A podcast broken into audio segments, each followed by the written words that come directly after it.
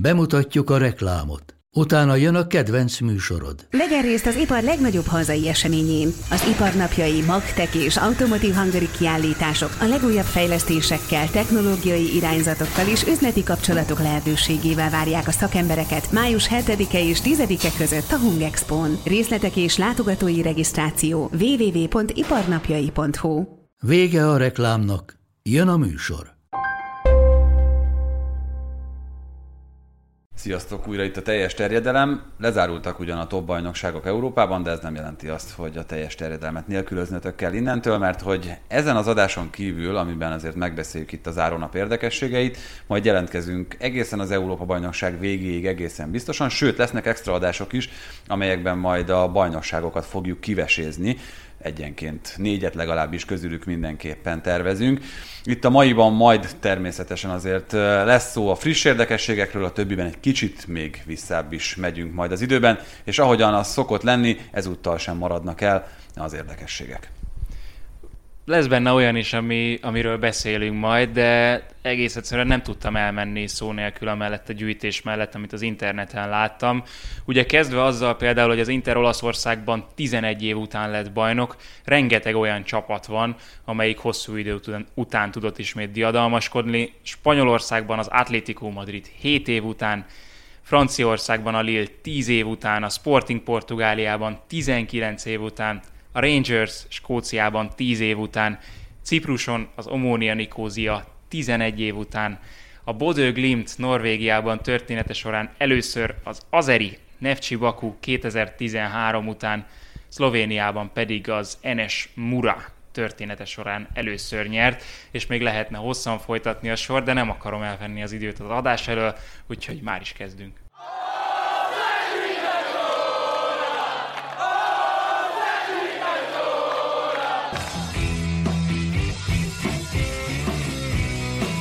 Ez a teljes terjedelem.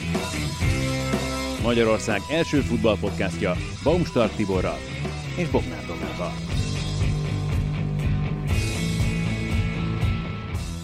És ezen a héten első körben Matusz Krisztiánnal, kollégánkkal beszélgetünk ismét. Fő téma ugye természetesen a lezárult La Liga lesz, de első körben ugye nem mehetünk el egy szomorú hír mellett, amely ugye az volt még az elmúlt héten, hogy 65 esztendős korában elhunyt Pul Sándor, akit korábban négyszer is a világ legjobb játékvezetőjének választottak, és hát vezetett bajnokok ligája és világbajnoki döntőt is, ami egy elképesztő teljesítmény.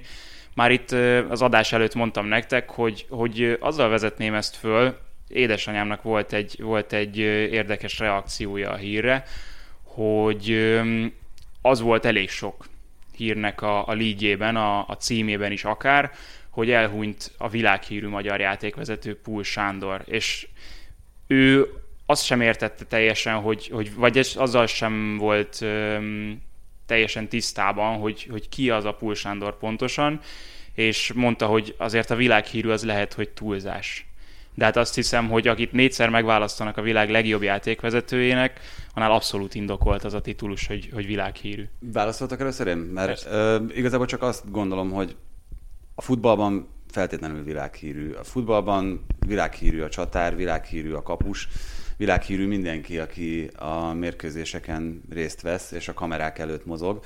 Lehet, hogy nem világhírű Guardiolának a harmadik számú stábtagja, de a játékvezetők olyan szinten a fókuszban vannak, és szerintem tökéletesen példázza ezt az, hogy kik és milyen módon emlékeztek meg Pul Sándorról, akár itt korábbi vagy jelenlegi FIFA elnökökről szótejtve, korábbi világsztárok mind-mind megnyilvánultak itt Andy Möllert, Roberto Baggio keresztül, olyanok, akik egyébként életük egy nagyon-nagyon fontos pillanatában voltak ott a, a közelében, hogy én szerintem ez nem lehet kérdés, hogy ő világhírű volt, és a szakmájának az egyik legjobbja. És nem, én azt gondolom, hogy az visz egy kicsit félre, amit az elején mondtál, hogy négyszer választották a világ legjobbjának. Szerintem ez egy ilyen nagyon szubjektív rangsor, ki a világ legjobb játékvezetője. Talán, talán játékosoknál is az. De azt a szakmaiságot, amit elismerünk Lionel Messi-nél, amit elismertünk korábban Maradonánál, vagy Cristiano Ronaldo-nál, azt itt is fel lehet állítani, itt is meg lehet mérni valamilyen szinten a játékvezetőnél, hogyan kezeled a játékosokat, hogyan kezelsz, hogyan látsz bizonyos szituációkat, ami a játékosoknál játék intelligenciaként jelenik meg, az ugyanúgy a bíróknál szerintem a játék olvasásában, amikor azt mondjuk, hogy a futball szellemében hozott döntéseket, és ebben én azt gondolom, hogy a valaha volt egyik legjobb volt Pul Sándor. Hát sok mindent elmondtál, amire rá tudnék csatlakozni. Az egyik, hogy, hogy azok a játékvezetők, akikre különösen emlékszünk, karakteresek. Akár a külsejüket illetően, akár pedig a stílusukat illetően. És, és annyira abszolút jellemző volt az, hogy, hogy egy különleges egyéniség volt. Nagyszerűen olvasta a játékot, nagyon-nagyon sokat lehetett tőle tanulni, és lehet, hogy nem tudta szóról szóra az összes paragrafust, mint mondjuk sok kollégája, de hogy ezerszer jobban alkalmazta őket, vagy azokat, mint ők, az egészen biztos. Az volt az egyik kedvenc mondása, hogy beállított bennünket egy, egy fal mellé, ezt mindenki megcsinálta, és akkor állj ide, állj ide, nézz arra! Mit látsz? Állj 10 centivel odébb. Na most ugyanazt látod? mert ugye a partja az ő helyezkedése. Hogyha 10 centivel odébb helyezkedik valaki, akkor már nem, nem ugyanazt a szöget látja. Tehát ilyen apróságok. Meg az, hogy, hogy második sárgával oké, okay, ne csinálja a hülyeséget az ember, amikor van második sárga, vagy a sárga lapja, hogy a másodikat ne kaphassa meg, de második sárgával te akkor állíts ki valakit, akkor nyúj bele a mérkőzésbe, hogyha nagyon-nagyon indokolt és muszáj. Egyébként egy ilyen furcsa kettősség jellemzi a játékvezetőket, mert eh, ahogyan ő is mondta ezt korábban, benne jó adag szereplési vágy volt, és ezt azért azokban a pillanatokban, amikor te ott vagy a pályán, háttérbe kell szorítani. Azért, hogy a főszereplőké lehessen a terep. Úgyhogy mm, nagyon, egyrészt nehéz is ez a szakma, borzasztóan nehéz. Egyszer-egyszer volt szerencsém kipróbálni ilyen uli-buli meccseken, és iszonyatos, tehát tényleg. Főleg a, szerintem az asszisztensek, a partjelzők dolga, de a pillanati döntéshozatal is nagyon nehéz. Másfelől pedig, hogy, hogy kordában tarts ennyi embert és világsztárokat, és úgy, hogy tiszteljenek, e, ez hihetetlenül nehéz. Hát meg bocsánat, azért, tehát itt még visszatérve egy nagyon kicsit arra az előzőre, és rácsatlakozva arra is, amit te mondtál, hogy milyen nehéz. Ugye azt ne felejtsük el, hogy 1994-es világbajnoki döntőte, mondjuk legfeljebb ilyen archív felvételeken láthattad azt. Ugye volt egy nagyon nagy döntése Pul Sándornak, szerintem erre nagyon sokan emlékeznek, amikor Romáriót lesen állította meg. Nagyon sokáig azt hiszem talán a Telesport főcímében is benne volt az, amikor mutatja, hogy láttam. Úgyhogy a, akkor még ugye nem összeszokott hármasokat jelöltek a világbajnoki meccsekre, hanem ilyen válogatottakat gyakorlatilag. Egy dél-amerikai partjelzője volt, aki nem jelezte be a lest akkor, és ő maga a pályáról nem szögből meg tudta állapítani, hogy valóban lesen volt ez egyébként ott, ott kilépő Romárió. Tehát, hogyha beszélünk arról, hogy játékosoknak voltak nagy gólyaik, vagy nagy pillanataik, akkor egy játékvezetőnek lehet egy ilyen. Igen. Mint ahogy ugye ott úgy kapta meg azt a világbajnoki döntőt, Sanyi, hogy előtte volt a Tassotti, Luis Enrique könyökös, ami a háta mögött történt, tehát tulajdonképpen az is az asszisztense, vagy akkor még partjelzőnek hívták, hivatalosan is, lelkén száradt, de mégis ezeket a játékvezetőkre írják általában. Ott Hát viszont ennek nincsen, dacára... nem volt kommunikációs szett, nem volt videóbíró, gólvonal technológia, tehát hogy mondjuk ebben a kontextusban érdemes Igen. nézni az ő akkori munkásságát. Olyan finomságok voltak egyébként az ő pályafutásában, csomó sztorit mesélt, ugye mi együtt dolgoztunk nagyon-nagyon sokáig, 14 évig, és szinte nap mint nap találkoztunk. Egy kicsit egyébként mindig, amikor így elkezdek sztorizni róla, azon kapom magam, hogy egyszerűen nem hiszem el, hogy őről a múlt időben beszélek. Tehát meglátok róla egy nem olyan nagyon régi fotót, és, és rádöbbenek, hogy, hogy atyavilág, tehát hogy múlt időben beszélek róla. Na mindegy, szóval volt, volt egy olyan története például Várhidi Petivel, aki aztán meg is erősítette, amikor az Újpest edzője volt, hogy azt mondta, hogy végig csiripelt nekem. És hát fogtam magam, kisétáltam mellé a kispadhoz, és megálltam. És nézett, és én álltam, és nem fújtam semmit. Kérdeztem tőle, ez falt volt? Az előbb még olyan jól tudtad, hát mondtad mindent. És mondta Peti, annyira kellemetlen volt, ott állt percekig mellettem, úgyhogy a végén, és nem sípolt semmit, kérdezgette tőlem, hogy az az volt-e, vagy mi, mi legyen, és, a, és akkor bocsánatot kértem tőle, és akkor visszament. De így kezelte a játékosokat is. Tehát, hogy nem tudom, szóltam neki, hogy vigyázzon, mert ez necces falt volt, Spori, ne szóljon hozzám, mert zavar a játékban. Szóval, igen, legközelebb fölrúgták, nyafogott ott nekem, mondtam neki, ne, zavar, vagy ne szóljon hozzám, zavar a játékvezetésben. Tehát, hogy, és ezek a, ezek a csibészségek, ezek megvoltak a, a Maradónával szemben például, vagy tehát egy csomó sztorit lehetett ennek kapcsán hallani betűrettem, ezért megfordította Argentinában a Maradonát, hogy megnézze a ja, számát, igen, tudott, ez... hogy, hogy, hogy, hogy. Szóval, vagy én már össze is kevertem egy kicsit ezeket a sztorikat, hogy igen, hogy a Simon Tibinek rámutatott a cipőfűzőjére, és meghajolt előtte, és ezt a publikum úgy nyugtázta, hogy a reklamáló sztárjuk és, és kedvencük fejet hajtott a játékvezető akarata előtt, és egy csomó ilyen volt, nagyon sok. Úgyhogy és hozzáteszem, ugye sokan a, már nem látták játékvezetőként Sanyit, pedig szerintem egészen kitűnő volt. És a szakértőként végzett munkája pedig a televízióban nagyon megosztó volt, hiszen amikor nem a játékvezetésről beszélt, akkor azt mondták, hogy mit okoskodik.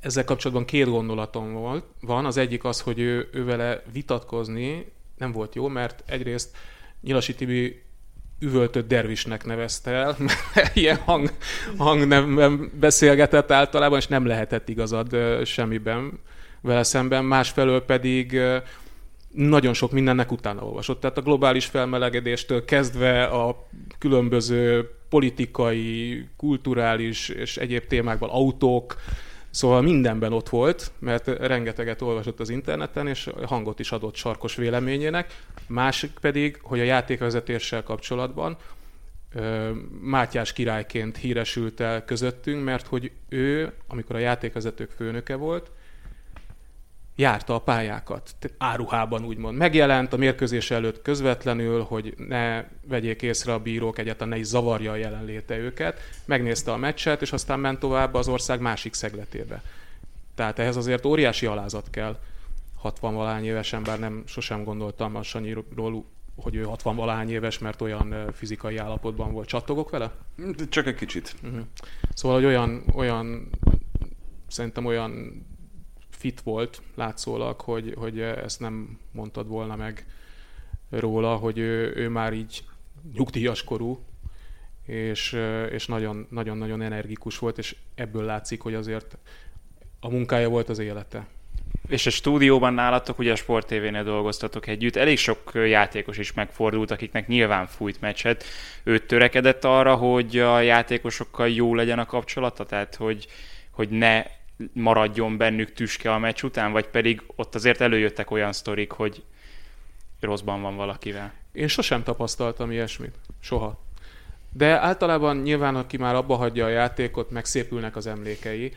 De most pont Weber Gyuri is felidézte azt, amikor, amikor azt mondta neki Sanyi ezt a sztorit, én is hallottam, hogy azért nem kap most sárgát, mert majd este valamelyik szórakozó helyen ő fizeti a piáját.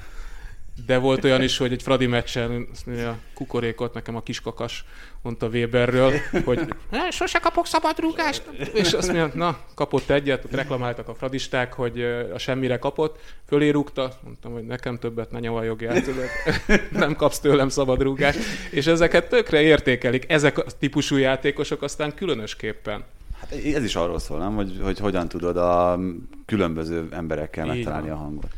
Illetve volt egy nyilatkozata, több helyen elővették itt a megemlékezésekben, nem is olyan régen nyilatkozta azt, hogy úgy kell vezetni a játékvezetőnek a pályán, hogy a, nem a játékosok, nem az edzők, nem a benne résztvevők, hanem hogy akik nézik, azok a legjobban szórakozzanak rajta, és most amiket mondtál, azok alapján látok valami hasonlóságot közte és Mateulahoz között. Remélem, hogy ez, ez nem esne neki rosszul, hogyha ezt mondanám, de hogy Mateulahoz is leginkább így, mint hogyha ezzel a felfogással vezetné a, a meccseket. Ez a fajta exhibicionizmus, az nyilván közös.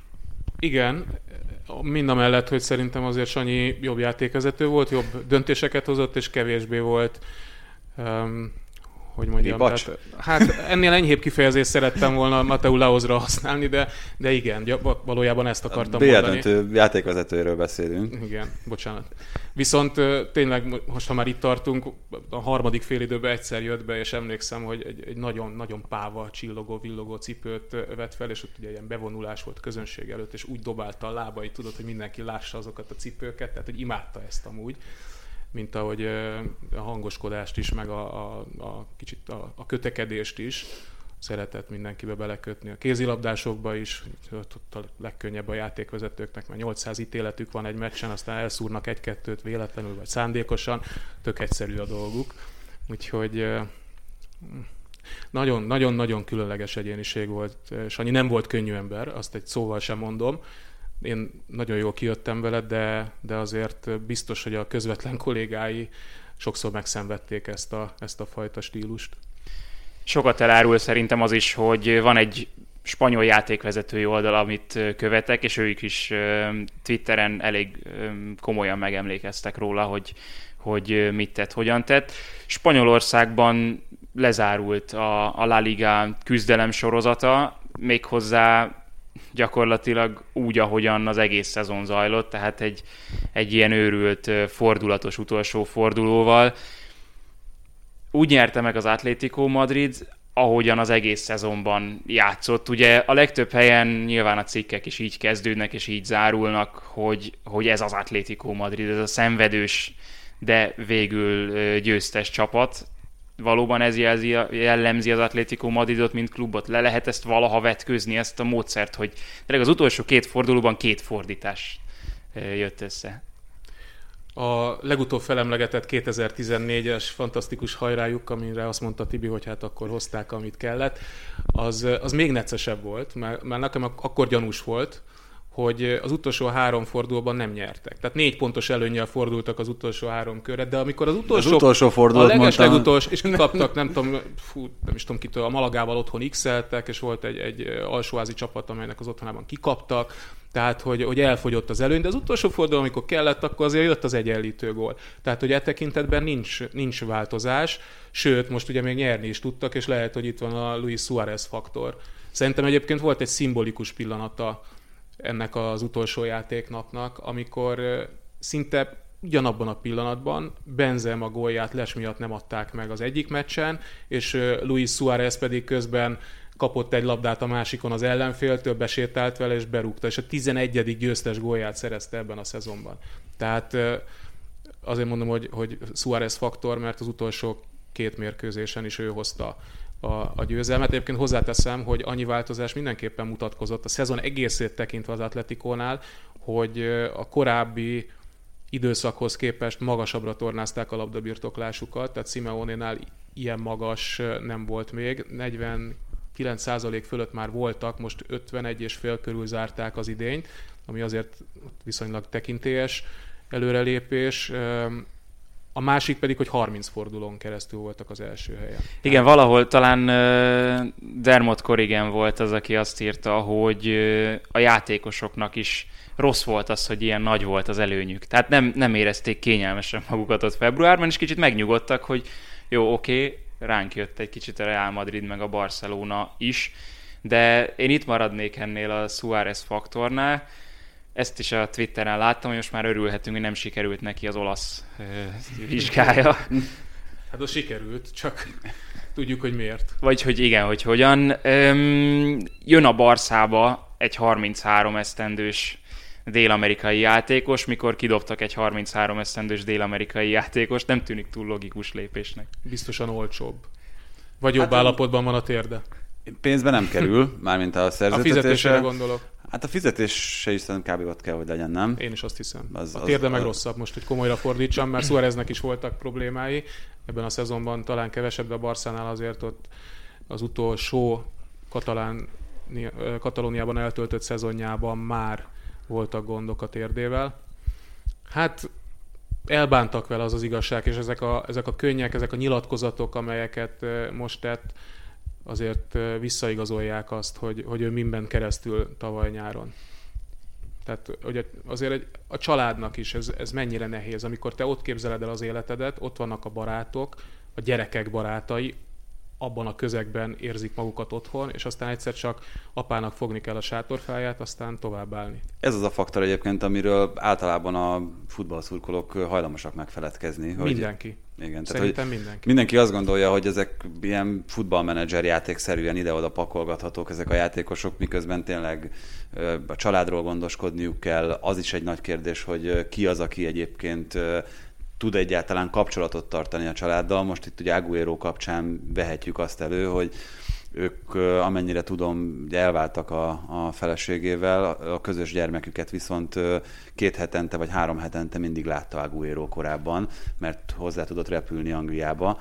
Most ugye a beutazási szabályok ezt lehetetlenné tették, tehát az nem csoda, hogyha játékosok, edzők, stábtagok, teljesen mindegy, hogy kiről beszélünk, ugye Lőv Zsoltot is itt hozhatjuk, aki, akihez azt hiszem három napja csatlakozott a családja, azután először látta a gyermekeit és a, a feleségét, hogy a Paris Saint-Germain-től átszerződött a Chelseahez, és az azért nem ma volt.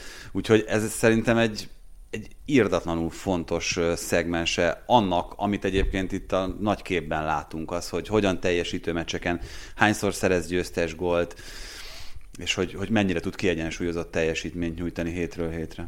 Egyébként is, amikor van egy környezetváltás egy játékos életében, ezzel kapcsolatban Borsos Attila mondta kézilabdás példa, de ő átélte többször, tehát én elhiszem neki, hogy egy szezont ilyenkor adni kell az illetőnek, mert mindenki másképp aklimatizálódik, másképpen zajlik a környezetbe való beilleszkedés, nem csak a csapatra, hanem az életkörülményeket tekintve is. És amíg ehhez hozzáveszed azt, hogy nincs ott a család, vagy nem látod olyan sűrű nőket, szerintem azért tudom sajnálni, nem kell őket, ezt mindig elmondja mindenki, de, de ez a része nem könnyű úgy teljesíteni, hogy ezeket a tényezőket is kiiktatod. Még egy dolgot hadd vegyek ide, amit ő is mondott, ugye, hogy az, hogy őt a Barcelonától kitették, az valószínű, hogy jelzésértékűen hatott rá, hogy te már nem vagy olyan jó.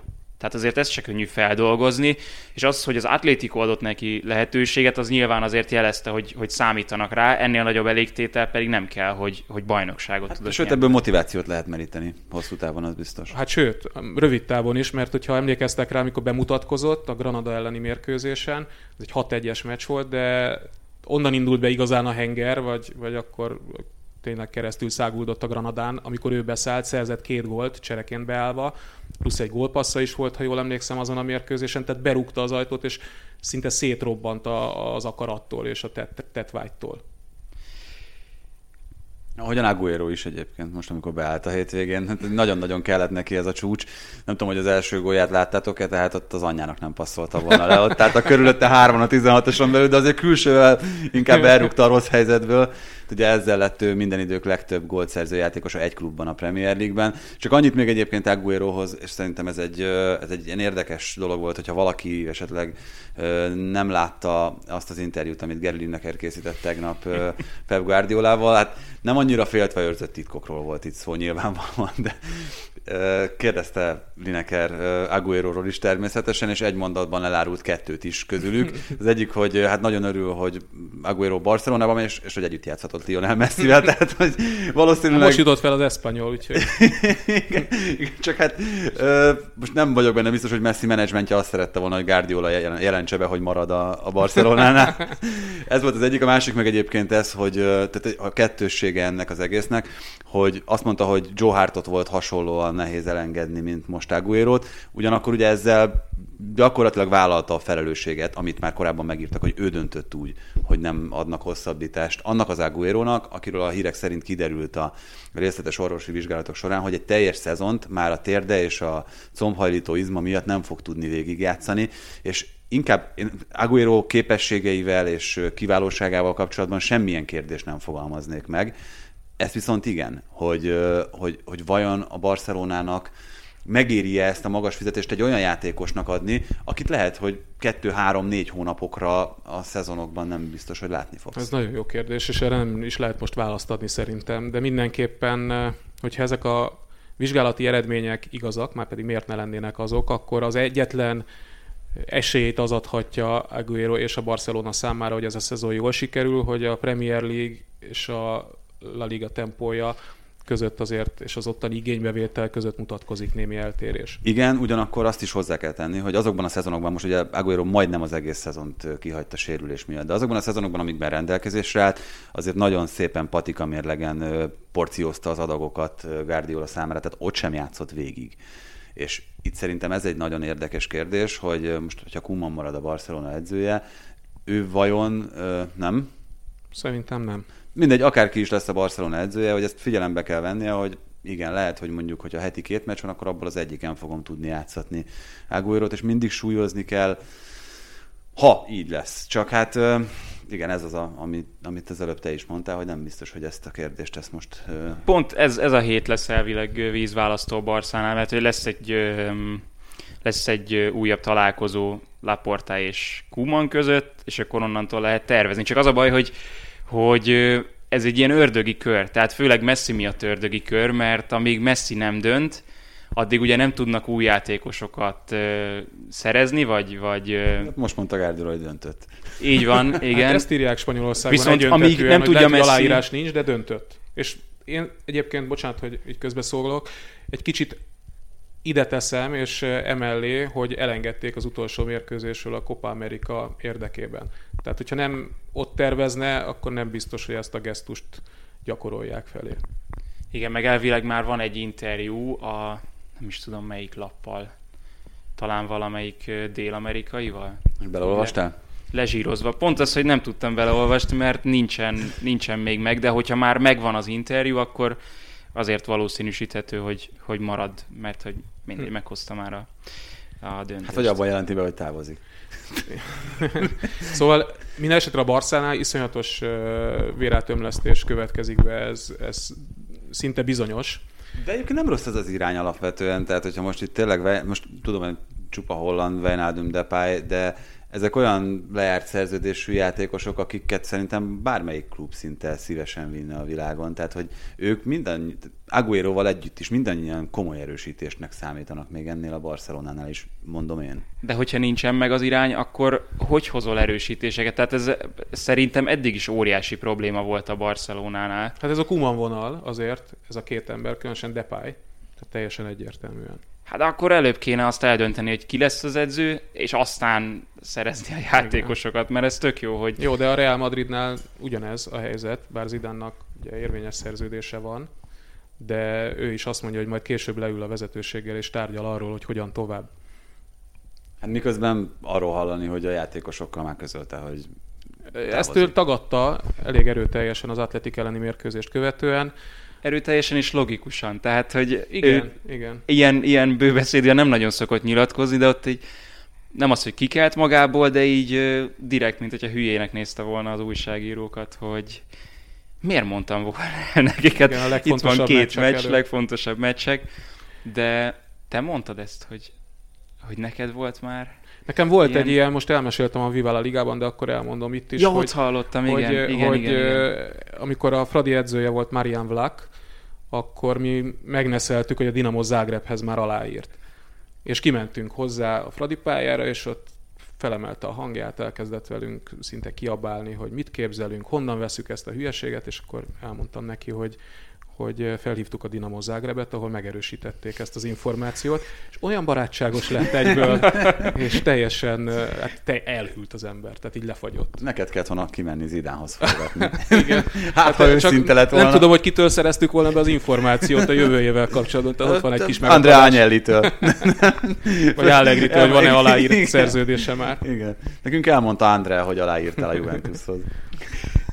Két dolgot akartam még itt nagyon gyorsan a spanyol bajnoksággal kapcsolatban. Az egyik az Európa Ligáért folyt verseny, ahol a Betis és a Real Sociedad jöttek ki jól, tehát ők biztosan ott lesznek jövőre az Európa Ligában.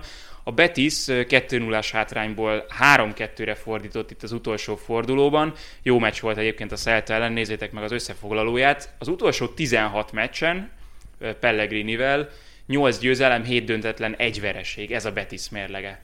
Nem nagyon figyeltünk rájuk ebben a szezonban, pedig kellene? Én úgy gondolom, hogy a helyükön vannak, tehát többször hallottam a szezon folyamán, hogy meglepően jól szerepelnek, én nem így gondolom, tehát hogy, hogy egy jól működő kapcsolat ez az edzővel, nyilván ez, ez fontos. Valamivel kevesebb gólt kaptak, mint tavaly, ami botrányos volt, meg az elmúlt években nem csak tavaly, ez fontos, és egy jó játékos keret a, amit a Betisnél összehoztak.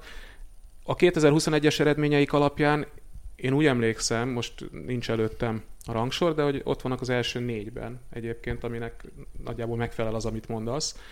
Úgyhogy ott talán az Atletico csak az ötödik volt egyébként, tehát megelőzte a Barca, a másik szevillai csapat, a Real Madrid, illetve ugye a Betis. Úgyhogy én, én azt látom, hogy ők stabilan ott lehetnek ezen a környéken, akár még a bajnokok ligája szereplést érő negyedik helyre is esélyesek, bár hozzáteszem, hogy azt hallani most, hogy emerson a Barcelona elviszi. Az már, az már biztos. Úgyhogy ott kicsit gyengülnek, vagy nem is kicsit a jobb Hát pont a védelemben van gond, tehát Mark Bartrát, aki azt gondolta annó, hogy a Barcelona szintje, azt hiszem, hogy kiderült azért az utóbbi időben, hogy ő nem az. Jó, most ebben a szezonban volt uh, sérülése is, ami miatt nagyon sokat hiányzott, illetve egy állandósult problémája miatt meg kellett operálni. De most itt az utolsó fordulóban is akadt nagyon komoly büntetőt eredményező hibája, és összességében igen, volt már nagyon jó időszaka a Betisnél, amikor azt igazolni látszott, amit mondtál a Barcelona szinttel kapcsolatban, de az utóbbi időben ez nem így van. És akkor ott van még a Villarreal, amelyik viszont nem jutott Európa Ligába egyelőre, viszont hát van egy Európa Liga döntője, amivel viszont a BL-be juthat. Szezon közben csomószor beszélünk erről, hogy na, vajon megéri-e menni az elben és kockáztatni, vagy inkább a bajnokságra kéne koncentrálni. Megérte nekik?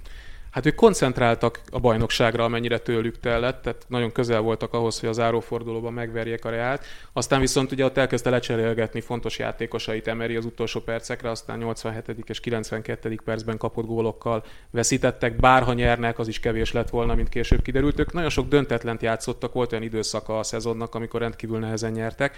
Szerintem ez sokba került nekik.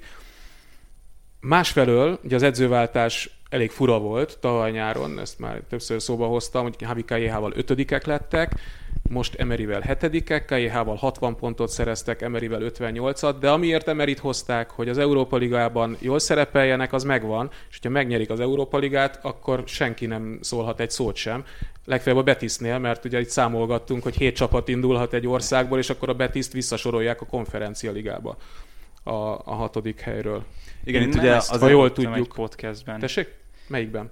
A, a spanyoloknál folyamatosan azt mondják egyébként, hogy hú, hogyha megnyeri a Villarreal, akkor a Celta majd indulhat a konferencia ligában. Nem, nem, nem, az biztos, hogy nem. Az a kérdés számomra csak, hogy a mostani hatodik, tehát a Betis, az Európa Ligában fog indulni, vagy pedig a Lehet, hogy nem sorolják ligában. vissza, tehát lehet, hogy akkor, akkor nem lesz konferencia liga indulója Spanyolországnak, hogyha így lesz, mert ugye azt hiszem, hogy annyi a, annyi a ami kikötés, hogy hét klub képviselhet egy, uh-huh. De... egy, egy top uh, hármas nemzetet. Viszont ugye ez egy fontos alapvetés volt, lehet, hogy rosszul tudom, az UEFA döntésében, hogy, hogy minden ja, hogy legyen top minden, bajnokságból aha. legyen csapat a konferencia Igen, ligában. Kettő dolgot szerintem itt érdemes tisztázni a konferencia ligával kapcsolatban. Az egyik, hogy körülbelül a tervek szerint ugyanolyan pénzösszegek járnak érte, mint az Európa Ligáért. Tehát mondjuk anyagi értelemben nem feltétlenül jár Igen. rosszul az. az ugyanolyan az, az, az mit akar? Több, hát ugyanaz a match premium jár, ugyanaz a, a csoportkeret, ugyanazt fizetik körülbelül, és ugyanazt a költségtérítést is adják a csapatoknak itt a, selejtezőkben való részvétel. Hát na, na itt kimondtad a, azt a fontos szót, ami, amit szerintem igyekszik sok csapat elkerülni, a korai selejtező, kezdés, a korai kezdés. Ez, ez az egyik nagyon fontos. Itt igazából szerintem a Villarreal kapcsán, és ezt azért is gondoltam, hogy kérdésként teszem fel, mert én nem tudom rá igazából a választ, hogy azok a játékosok, akik nyilvánvalóan nagyon nagy értékei most ennek a csapatnak, Gerard Moreno például, őket mondjuk egy európai konferencia liga ott tud-e tartani a Villarrealnál, vagy kell a bajnokok ligája szereplés, ami viszont a konferencia ligához és az Európa ligához képest nyilván szakmailag egy sokkal nagyobb ugrás. Meg hát anyagilag is. Hát Gerard Moreno-nak van valamiféle klub hűsége vagy kötődése, de Pau Torres már szinte biztos, hogy elmegy, ugye? Az a kérdés csak, hogy mennyit tudnak. Is?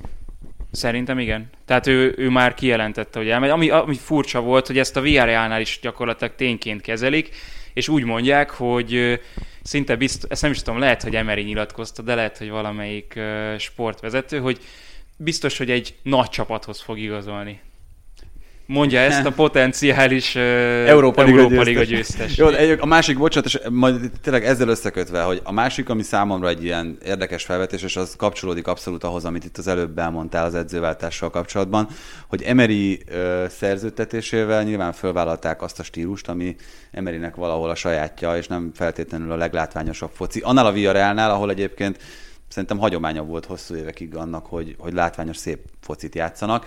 Most ezt itt nézők nélkül nyilván könnyű volt, vagy könnyebb volt átvezetni, de hogy itt mondjuk hosszú távon ezzel kapcsolatban mit gondoltok, és itt azért mondom, hogy kapcsolódik a kettő, itt akár a játékos keret, akár az edző személyét illetően is, hiába a sikerek. Én nem érzek olyan óriási ellentmondást, aztán lehet, hogy rosszul látom, mert valóban volt már látványosabb a Villarreal játéka, mint ebben az idényben, de, de azért nem süllyedt arra a szintre, ami szerintem zavaró lenne, különösen, hogyha eredményesek, eredményes a mostani stílus a közönség számára. Tehát azért vannak játszó labdarúgóik. Én Gerard Moreno-t itt látom, tehát itt van olyan helye, mint mondjuk Iago Aspasnak a Celta Vigóban. Jó volt a legjobb spanyol csatár ebben a szezonban? Spanyol bajnokságban? Igen, igen. A leggólerősebb feltétlenül, mert ugye a holt versenyben második lett a góllövő listán Benzemával, de szerintem a legjobb is. És, Főleg, innen... hogy sokoldalú, tehát hogy használhatod, használhatod őt konkrétan csatárként, de Emery nem egészen úgy használja, és ez gyakorlatilag egy ilyen Benzema Sőt, igen, igen, tehát hogy a, a jobb oldalról játszik ő gyakran befelé, és előkészítésben is kifejezetten erős, tehát összjátékban is. Ugye ott van Parejo, akiben azért megvan a játék, ha a sebesség feltétlenül nincs is, és hogy ő, őt sosem hagyja kiemeri, ami azért árulkodik. Mellette van egy adott esetben két ütköző ember, és nagyon jó a, a belső védő duó. Én nem tudtam őszintén szólva, hogy már tényként kezelhető, hogy Pau Torres elmegy, ballábas belső védő, tehát tudjuk, hogy milyen kereslet mutatkozik ilyen játékosokra a piacon, fiatal is ráadásul. Angliában egy ilyen 90 milliós de úgy volt korábban, a, belső védő. a Real akarta vinni állítólag, de hogyha Alaba oda szerződik, akkor szerintem nem a Real felé veszi az irányt. Meglátjuk, még az sem kizárt teljesen. Kijött közben a spanyol válogatott kerete, Gerard Moreno ott van, mondom a legnagyobb meglepetést, meglepetéseket. Sergio Ramos nem lesz ott az Európa bajnokságon, mit szólsz? Hát az mindig meglepetés, de valójában volt ennek már előszele. Az, hogy ennyire keveset játszott ebben a szezonban. Ezt mondta. Nagy, nagyjából 150 napot hagyott ki, az elmúlt időszakban egyáltalán nem volt játékban, még az utolsó fordulóban sem küldték pályára. Egyébként ugye az is szóba került, hogy ő inkább állítólag az olimpiára menne, de közben leadták az oltandók névsorát Spanyolországban, és azon a névsoron sem szerepel Sergio Ramos neve, úgyhogy ő valószínűleg a klubváltásával, az esetleges klubváltásával foglalkozhat majd meg a költözéssel a nyáron. Ja, itt van Márkusz Jörente, bocsánat, valamiért a védőkhöz írták, pedig őt akartam mondani Jobb hátvédként veszi valószínűleg uh-huh. számításba adott esetben Márkusz Jörentét. És Pau Torres? Pau Torres ott van, Inigo Martinez maradt ki, hogyha Laport jól láttam. bekerült, gondolom. Laport, Eric Garcia. Na ez, a, ez az érdekes. Martinez igen, az, aki igen, igen, igen, igen, hogy Eric Garcia kárára csúszott ki Inigo Martinez. Vagy Eric Garcia, így van. Jó, Ennyi, ennyi nagyjából. Akkor szerintem a spanyol témát le is zárjuk, a franciát meg már nem veled beszéljük ki, hanem bánod. Ahogy gondoljátok. Úgyhogy jövünk mindjárt a folytatással. És Sipőc Józseffel, a Digisport kommentátorával, műsorvezetőjével folytatjuk. Volt tanárommal a TV2 Akadémián, nem nagy titok, nem is volt az olyan régen, és szerintem először vagy itt úgy, hogy, hogy én is igen, igen, szerintem 2019-ben vagy 20-ban voltam utoljára talán. Úgyhogy igen, veled még ilyen, így nem találkoztunk. Na, úgyhogy ez is megkezdődik. A Superliga nem kezdődött el, de ezt most csak azért mondom, mert eszembe jutott, hogy milyen jó, hogy nincsen Superliga, mert akkor nem lett volna ilyen bajnoki hajránk, amilyen például Franciaországban. Szerintem kezdjük ott, ugye a Digisportnál vannak a a ligön jogok, és öm, régen láttunk ilyen, ilyen hajrát Franciaországban. Egyáltalán az is óriási dolog, hogy volt miért izgulni az utolsó fordulóban, nem? Igen, hát Nagy Viktorral beszélgettem erről, aki ugye a, a, az arca és a házigazdája a, a francia bajnokságnak nálunk, hogy szerintem mindannyian hangosan felröhögtünk volna a szezon elején, hogyha azt mondjuk, hogy az utolsó fordulóban még kérdéses lesz, hogy, hogy melyik csapat lesz a bajnok. Pláne, hogy nem a Paris Saint-Germain a legnagyobb esélyes, ugye úgy futottunk ennek uh, neki, és, uh, és az öt top liga legnagyobb meglepetése, tehát szerintem ez, ez nem kérdés az hogy, az, hogy nem a PSG lett a bajnok. Bármennyire is uh, szerintem normális talán, hogy, hogy hogy egy ilyen sztárcsapat négy-öt évente belealszik a, a, a saját bajnokságába, mert hogy azért a prioritás az nyilván nem a, a bajnokság most már náluk, de, de hát ettől függetlenül... Jó, hogy megnyerték mellé a BL-t, úgyhogy így akkor nem kellett. Igen, vagy várjál? hát a kupa megvan, tehát hogy azért nem, nem zárnak teljesen üres zsebbel. Egyébként ez egy tök érdekes dolog, amit mondasz, meg uh, már itt pont mondtam Domának, hogy pár napja fogalmazódik bennem a gondolat, csak azóta nem volt még időm ennek utána nézni, hogy emlékeztek-e, de ezt kérdezem a kedves hallgatóktól is, olyan szezonra, ahol az öt európai topligából négyben trónfosztás történt, szerintem ilyen 20 éve nem volt. Tehát csak a Bayern tudta megvédeni a címét, Franciaországban a Lille, Olaszországban az Inter, Spanyolországban az Atletico Madrid, mit hagytam ki? És Angliában a Manchester City, ugye a liverpool szemben, azért ez abszolút nem gyakori. Azt akartam ehhez hozzáfűzni, hogy az öt európai topliga legnagyobb meglepetés, hogy a Sporting bajnok lett. ja, igen. Hogy, hogy gyenge Basi fogalmazott, igen. Ott is, ott is egyébként trónfosztás történt. Jó, hát gyenge Basi nem a koeficiensek alapján ítéli meg a, a bajnokságoknak a besorolását. Uh, Nyilván szerintem ebben nagyon nagy szerepe van a, a koronavírusnak, meg ennek az egész helyzetnek. Tehát uh, itt azért a sportszakmán túl nagyon fontos volt, de ezt gondolom ti is uh, megerősítetek azt, hogy, hogy, hogy melyik csapat, melyik edző, melyik játékos hogy kezeli, melyik közösség hogy kezeli ezt a helyzetet. Itt volt a több a szakmai hozzáadott érték, mint az elmúlt szezonokban? Mert ugye mindig beszélünk arról, hogy a közönség, meg a hazai pálya előnye, meg az összes többi, itt egy kicsit talán tisztábban kijöttek a szakmai irányvonalak, mint az elmúlt években, nem? Kevesebb volt az egyéb hozzáadott érték. Én egy picit másként látom, tehát szerintem ma olyan világot élünk, hogy bár nem tudom, hogy a futbalisták ezt, vagy, vagy azon a szinten a futbalisták, akik a top 5 ligában játszanak, ezt miként élik meg, de hogy, hogy, hogy változik a világ körülöttünk, ezt azért lehet látni, meg érezni, és, és hogy a fókuszt azt, azt nem olyan könnyű bent tartani akkor amikor, akkor, amikor lemész egy edzésre, akkor, amikor ott vannak a meccsek, és szerintem az edzőknek, meg a stábnak ebben is óriási szerepe volt ebben a szezonban, minden egyes bajnokságban, hogy, hogy, hogy a játékosok koncentráltan tudjanak végig játszani. Persze nagyon sok volt a meccs, de, de nyilván itt azért mindenkinek járhatott azon a feje, hogy, hogy, hogy, hogy mi van a szüleimmel, hogy mi van a családommal, hogy mi van a szeretteimmel. Tehát azért ők is, ők is emberek, és, és, és, és szerintem itt azt azért mondod, eb, hogy, ennek is fontos szerepe. Azt mondod, hogy ö, idén az edzők inkább voltak pszichológusok, pedagógusok, mint taktikusok. Hát nézd, nem tudom, hogy a taktikára mennyi idő van, de nagy, vagy mennyi idő volt, de ugye nagyon sokan panaszkodtak arra, hogy gyakorlatilag meccset játszottak, utaztak, és aztán megint meccset játszottak. Tehát ugye José Mourinho ezt elég gyakran elmondta, nyilván kellett azért kifogást is keresni, de hát azért láttuk. Guardiola is gyakran mondta, csak ott másképp működtek a dolgok nálunk. Tehát. ott működtek a dolgok. Igen, szóval, szóval uh, hogyha ha mondjuk az olasz bajnokságot nézem, akkor ott a, a Milánnak, ha jól emlékszem, akkor február elején volt az első olyan hete, amikor szombattól szombatig nem játszott. És ők elkezdték a, a szezont auguszt, nem, szeptember közepén, mert ugye egy picit később kezdődött, tehát az első négy hónapot úgy játszották le a szezonból, hogy szerda, szombat, szerda, szombat folyamatosan. Hát sőt, szeptember elején ja, bocs, nem játsz...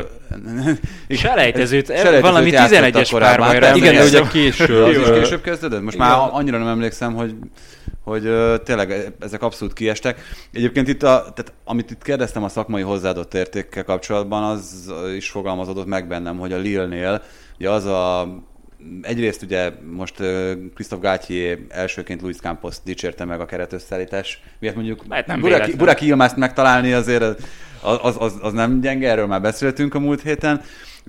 Meg hát maga Gátyé, aki, aki hozzátette azt a higgadságot, meg azt a, azt a pozitív energiát, ami egyébként szükséges volt ahhoz, hogy ezt a Lille gyakorlatilag outsiderként végig tudja vinni, és meg tudja nyerni. Ezért is fogalmazódott meg bennem az a gondolat, hogy lehet, hogy ezek a dolgok, tehát most itt teljesen mindegy, hogy pszichológusként vagy taktikusként beszélünk az edzőről, mégiscsak edzői hozzáadott érték. Ezek a dolgok, ezek nem számítottak-e többet, meg nagyobb súlyjal, mint, a, mint az elmúlt években. Valószínűleg, de meg azért ez egy szerencsés találkozás szerintem Christophe Galtier meg a Lille, tehát hogy ő szerintem tipikusan az az edző, a, mint mondjuk... Uh, Ranieri Lester. Ranieri Lester, Gasperini Atalanta, tehát a, nehéz Gáltyét elképzelni azért egy top ja, Mondjuk Gasperinihez a, az összehasonlítást azt... Nem, én úgy értettem, hogy... hogy, hogy magad nem, nem, de én az rosszul arra, esik, tehát... Nem, nem taktikailag értettem, hanem, értem, értem hanem, amire gondolsz, hogy ez hanem a... arra, hogy Gasperinit láttuk az Inter öltözőjéből kipenderítve két hónap után, vagy egy hónap után. Hát igen. Futball. Tudom, régen volt. nem, csak de, de én er- erre egyik próbáltam... legdicstelenebb időszaka a futballnak az, hogy egyébként őt odavitték és így elbántak vele szerintem, anélkül, hogy gyakorlatilag öt tét meccsen irányította az Intert, úgyhogy igen. ez komolytalan volt, de igen. Tehát, hogy Igen, de inkább igazán... azt mondom, hogy na, tehát úgy értettem, hogy nagyon szerencsés találkozás volt itt a, a, az edző meg a, a csapat között, tehát hogy azért nem, nincsenek ennek az együttesnek nagy sztárjai. Gáltyé azért mégis most már harmadszor lett az évedzője Franciaországban, tehát azért nem lehet azt mondani, hogy, hogy, hogy egy, egy abszolút nyeretlen uh, valaki, és, és a Szent Etienből is kihozta szerintem, amit, amit ki lehetett ő valószínűleg egy olyan valaki, aki nagyon jól épít közösséget, és, és itt most egy szerencsésen találkoztak a, a, a játékosok. Most és akkor mi magyarázza azt, hogy elvileg a NISZ edzője lesz a következő szezontól? Tehát, hogy ez ilyen számomra teljesen. Hát csúcs, és akkor innentől ja, ő érzi, Megint alulról hogy építkezik. A BL-ben már nem akar. 2017 Monaco, vagy 10, 17 bajnok, bajnok lett a Monaco, és azt is Luis Campos rakta össze, by the way. Azt Tehát, is Luis a... Campos rakta össze, és az, az összeomlott így pillanatok alatt. Ja, és tudja, hogy Luis Campos is megy a Nicehez, vagy... Igen, ez sem kizárt. Én egyébként ezt sajnálnám nagyon, hogyha ha, én ezt nem olvastam egyébként, én ezt sajnálnám, hogyha ha ez a projekt most itt véget érne. Tehát a francia bajnokságban ugye tavaly a Ren hozott meglepetést, és valahogy én ilyenkor ezzel mindig úgy vagyok, hogy legalább még a következő évre maradjon meg ez a csapat, nem? Hogy azért úgy megnéznéd, hogy, hogy jó, de a BL-ben mit nyújtanak, mert általában ugye ilyenkor azt látjuk, hogy a BL-re már egy teljesen másik csapat fut ki, ugye a bajnok Leicesterбől is elment Mares Kanté, és utána már úgy várta az ember, hogy jó, mire lesz képes ez a csapat a BL-ben, tehát az már nem ugyanaz a csapat volt. Főleg... Drinkwater is. Vagy, vagy de Morgan maradt, és... de Morgan maradt. Nem Morgan maradt. szóval, hogy ez így Guten Morgan. Azért innen az előző szezonban Pepe vagy Pepe korábban egy Gabriel, Osimen, tehát nagy nevek távoztak, ez az egyik, amit akartam, a másik meg, hogy volt egy tulajdonos váltás, és ez télen, ez egyrészt Gátyének egy nagy dicséret, hogy ez nem rázta meg semennyire a játékosokat, pedig ilyenkor nagyon sűrűn szoktunk arról beszélni, hogy akkor a bizonytalanság az felütheti a fejét az öltözőben is. Egyrészt, másrészt meg ez garancia lehet akár arra, hogy, hogy itt valami folytonosság következik. Tehát, hogyha biztos a háttér, a tulajdonosi háttér, akkor talán emiatt már nem kell izgulni, és a sportszakmai részre lehet koncentrálni jövőre is. Igen, hát az, hogy biztos a tulajdonosi háttér, az ugye nyilván mindig kérdés, hogy egy tulajdonosnak mi a célja az adott klubbal. Tehát lehet ugye egy klubot úgy is működtetni, bár szerintem az Atalanta e tekintetben egyedi, hogy eredményeket hozol, és még nagyon komoly bevételeket is generálsz ugye a játékos eladásokból. Mondjuk e tekintetben a Lille sem áll rosszul, hiszen megnyerte a bajnokságot úgyhogy egyébként eladott 80 millióért egy játékost az előző nyáron. És hozott ingyen egy másikat. Igen. Igen, egyébként ez a Burák Ilmaz 11-es, nem tudom, azt láttatok -e tegnap, tehát utána az ember arca, az valami egészen hihetetlen volt. Tehát, hogy így belőtte, és így azt éreztem, hogy te most nyerted meg a bajnoki címet. Most biztosítottad be a bajnoki címet a, a Lille-nek, ami a, tényleg ezt a, világ francia, Franciául mondták neki, és azt nem érti. Ő, ő meg ott olyan egykedvűen ment, hogy hát persze ezért hoztatok. Na mindegy, szóval Szóval uh, Szóval igen, tehát kérdés, hogy mi, a, mi, mi ennek a, a csapatnak a cél, vagy mi a klubvezető célja, mert ugye itt mindig az a kérdés. De ha már 11-est említettél, és ha már Sejtem, hogy 11-es utáni arcot, a jó öreg oldalra osonós kapustrükk. hát... Ugye Neymar 11-esről beszélünk csak azért, hogy... Ja nem, volt a fehér ja. orosz bajnokság nem, nem, már 11-eséről van szó. Kódolva volt ez a Paris Saint-Germain szezonjában, és hogyha már beszéltünk mentális erőről, meg mentális különbségről, akkor itt lehetett valami, valami gond. Igen, ugye végül is ez nem befolyásolta a, a, a vég kifejletett, mert hogy végül is a PSG is megnyerte a meccset. De az tény, hogy, hogy Neymar nem hozza azt a, azt a mértékű ö, értéket, vagy azt a hozzáadott értéket a Paris Saint-Germainnek, mint ö, amit a vételára ö, indokolna, vagy, vagy, vagy amit a vételára elvárna tőle, meg, meg, meg a párizsi szurkolók. Én így gondolkodtam, ahogy jöttem befelé Neymaron egyébként, hogy, hogy őt így hova raknám a, a, azok közül a brazil futballist, vagy azok között a brazil focisták között, akiket én láttam, és, és azért nem, nem Ronaldo, nem Rivaldo, Uh, még csak nem is Ronaldinho, bár egyébként Ronaldinhohoz tenném talán a legközelebb, de Ronaldinho azért nyert, meg, meg, meg valahogy szóra, tehát az, hogy szórakoztatott, szerintem a legjobban talán ő szórakoztatott azok közül, akiket én, én láttam, de hogy ő, ő azért így nyert, meg tudott vezér lenni. A, a Neymarral kapcsolatban Nyilván mindent azt fog eldönteni, hogy nyere a bajnokok ligáját a, hát nyert 2015-ben. Paris Saint-Germain-nel. Tehát, igen, de hogy, hogy, hogy mi lenne mondjuk Neymarral Bappé nélkül. Tehát mi lenne ezzel a Paris Saint-Germain-nel Bappé nélkül? Ezt akár meg is tudhatjuk. Hát ugye ez egy nagyon érdekes történet Bocs, most volt. kéne az, hogy mint a kibeszélősokban, hogy és akkor behívjuk Egri Viktort, és megbesz- megbeszéljük. Itt van a paraván mögött, igen.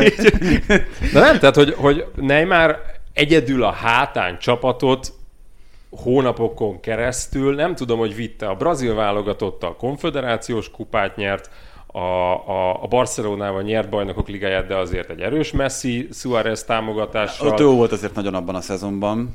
Persze, igen, de hogy, de hogy azt... Meg tehát... azért az előző szezonban a, a Paris Saint-Germain vitte be a döntőbe lényegében, én azt gondolom, tehát hogy ott, ott ő volt a játékos a döntőig. De arról szoktunk beszélni vele kapcsolatban, hogy olyan döntő pillanatokban nem tud előlépni, amik igazán eldöntik, hogy hova teszünk, melyik polcra egy, egy ilyen nagy játékost. De igen, egyébként bocsánat, tehát az két meccs.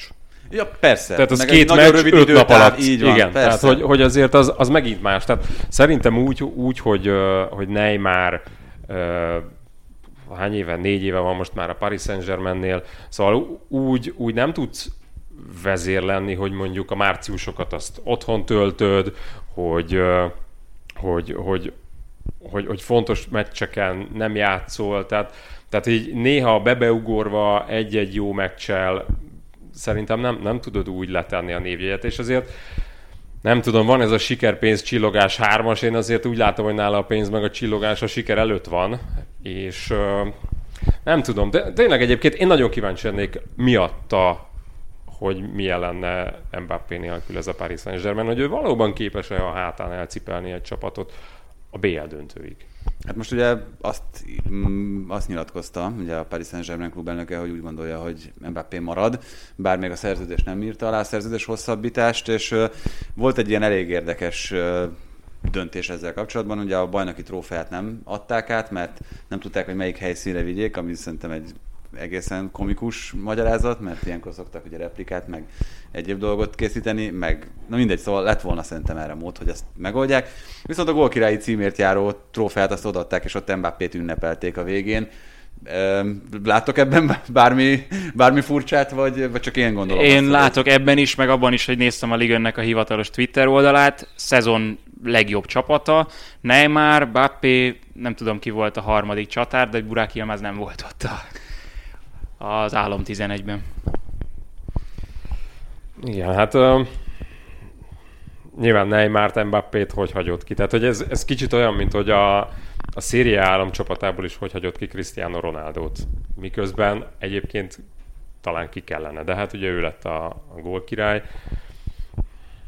Nem, de, de jó, tehát ez ugye mindig kérdés, hogy ez mennyire szakmai alapokon nyugszik ez hát a történet. Itt, ugye itt ez a kérdés is azonnal felvetődik, hogy uh, ugyan több helyről lehetett olvasni azt a nyilatkozatot, hogy jót tesz a francia bajnokságnak a, az, hogy nem a Paris Saint-Germain lett a bajnok. Miért is? Tehát, hogy a francia futballnak miért tesz az jót, hogy ez egyébként kirakat csapat az, az nem bajnok, és nem irányul annyi figyelem a... Tehát lehet, hogy belül jót tesz, meg a többi csapatnak, meg egyébként nyilván van egy olyan fajta ilyen protest gondolata Paris Saint-Germain szemben, mint ami a Juventus-szal Olaszországban, hogy mindenki csak ne ők már végre, mert hogy Igen, ez a, a futballromantikusoknak nagyon jó szerintem, meg azoknak, akik ugye rettenetesen ellenzik a Superligát, bár ugye a Paris Saint-Germain nem volt ott az alapítók között, de hát nyilvánvaló, hogyha ez a, a történet ez végül majd valamikor elindul, akkor a Paris Saint-Germain benne lesz. És, hát majd, ha lemegy a Katari VB. Igen, hát az, az már nincs messze. E, és, és, akkor, és akkor lehet azt mondani, hogy igen, látjátok, a, nem, nem lett bajnok a PSG, látjátok, a Juventus csak negyedik lett, tehát szerintem ez ez. Én örülök neki. Én, Én is. Na. Hál' Istennek. Figyelj, nekem sincsen bajom ezzel, tehát én a Lilt azt nagyon kedvelem, meg, meg szerintem is nagyon szimpatikus volt az, ahogy ők építkeztek abban nem vagyok biztos, hogy ez a francia focinak jót tesz, ugyan blokk. De mindegy, ezen itt, ezen itt léphetünk. Még egy dolog, amit szerintem ezzel kapcsolatban, és utána szerintem térjünk át Olaszországra, fontos kijelenteni, hogy ugyan a Monakónak a saját kezében volt a sorsa, úgy tűnt, hogy nem él vele, de miután a Lyon is elpuskázta a saját lehetőségét erre, ezért végül Nikó Kovácsékat majd láthatjuk ott a bajnokok ligájában. Lehet, hogy a csoportkörben automatikusan. Igen, az mi múlik egyébként? Hogy ha Chelsea vagy a Manchester United nyer a döntőben, az Európa Liga vagy a BL döntőben, akkor, akkor nem kell ja, selejtezőt játszani a Monakónak. Igen, így van. mert hogy akkor ugye úgy csúsznak el a, a nemzetek közötti rangsorban ezek a kiasztandó helyek. Szériá. jót tett volna az olasz futballnak, hogyha a Juventus nem top 4-es? Én visszakérdezek, hogy jót az az olasz futballnak, hogy az Atalanta top 4-es? Szerintem minden kétséget kizáróan az elmúlt Szerintem években. ez csak a futballromantikusoknak. Nem, hát az elmúlt években azért az Nekem Atalanta jutott az Atalanta jutott legmesszebbre a bajnokok ligájában, tehát hogyha egy, egyébként olyan csapatról lenne szó, mint például a Lille, amelyik már volt bajnokok ligájában két éve, és össze-vissza brúgták, ütötték őket, tényleg estek keltek, akkor ez így nem lenne jó. De úgy, hogy az Atalanta kettőből kétszer tovább jut a csoportjából, úgy szerintem jó. Alapvetően jó az olasz futballnak, hogyha, hogyha az Atalanta ott van, mert Gasperini bebizonyította, hogy ő nemzetközi szinten is képes olyan. Na de marketing szempontjából hány Atalanta szúr? Marketing szempontjából lehet, hogy kevésbé, bár egyébként szerintem pont itt kapcsolódik össze a futballromantika a gazdasági szempontokkal, hogy az Atalantát, a játékstílusa, meg a különbözősége miatt, mert szerintem az Atalanta... A Lillet meg Burak Hilmaz miatt. Igen, egy csomó törököt bevonzott. Kanadait, Jonathan David. Na bocsánat, igen, akkor a Lille is nagyon jó, hogy megnyerte a bajnokságot. Ezt nem, én mind a kettőnek örülök szépen. egyébként, az Atalantának is, a Lille-nek is, és nagyon örültem volna a Leicesternek is. Tehát, hogy én, én ebbe a kategóriába igen. tartozom, akik, akik, akik még szeretik ezeket a, a meglepetéseket. Na, de szóval vissza az eredeti kérdésre, mindenfajta trollkodás nélkül. Tehát a Juventus... Én, uh... én csak azt akartam mondani, hogy Lille megérdemelte, és örülünk neki, úgyhogy itt már tovább léptem. szóval Juventus esetében az, hogyha ők most kihagyják ezt a bajnokok ligája szezont, amit még egyébként mindig nem tudunk, hogy itt a retorziók elérnek-e addig, de hogyha mondjuk a, az egyértelmű lehetőség meg lett volna, hogy ők ne legyenek ott a bajnokok ligájában, az nyilvánvalóan szerintem komoly presztízsveszteség az olasz futballnak is, de még a bajnokok ligájának is. Az egyértelmű, hogy a bajnokok ligájának is, a Juventusnak is, a kérdés az az, a Juventusnál szerintem most így az elmúlt három évet látva, hogy, hogy nem odázza-e el az átépítést ez a, ez a negyedik hely, meg az, hogy a bajnokok ligájában indul a, a csapat, nem odázza el Cristiano Ronaldo távozását, tehát én azt gondolom, hogy ha ez Európa Liga, akkor ott húzni kellett volna egyértelműen egy vonalat, és, és, és valami, valami újat kezdeni. Így nem vagyok abban biztos, hogy ez fog történni.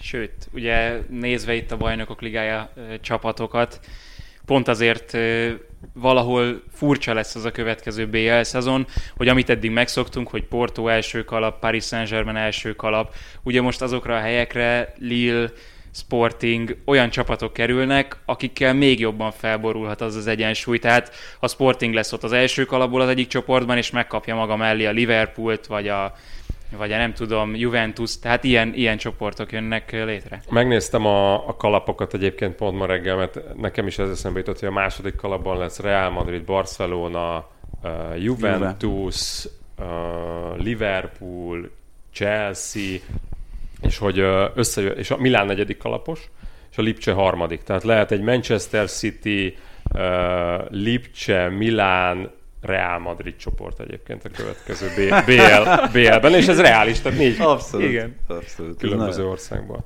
Na, Na mindegy, akkor- ez most uh, igen, kicsit eltérő. Igen. Beszéljünk akkor kicsit a konkrétumokról, de visszakapcsolódva ehhez, tehát ö, ugye Cristiano Ronaldo nélkül produkált egy nagyon-nagyon erős ö, első félidőt a Bologna ellen a Juventus.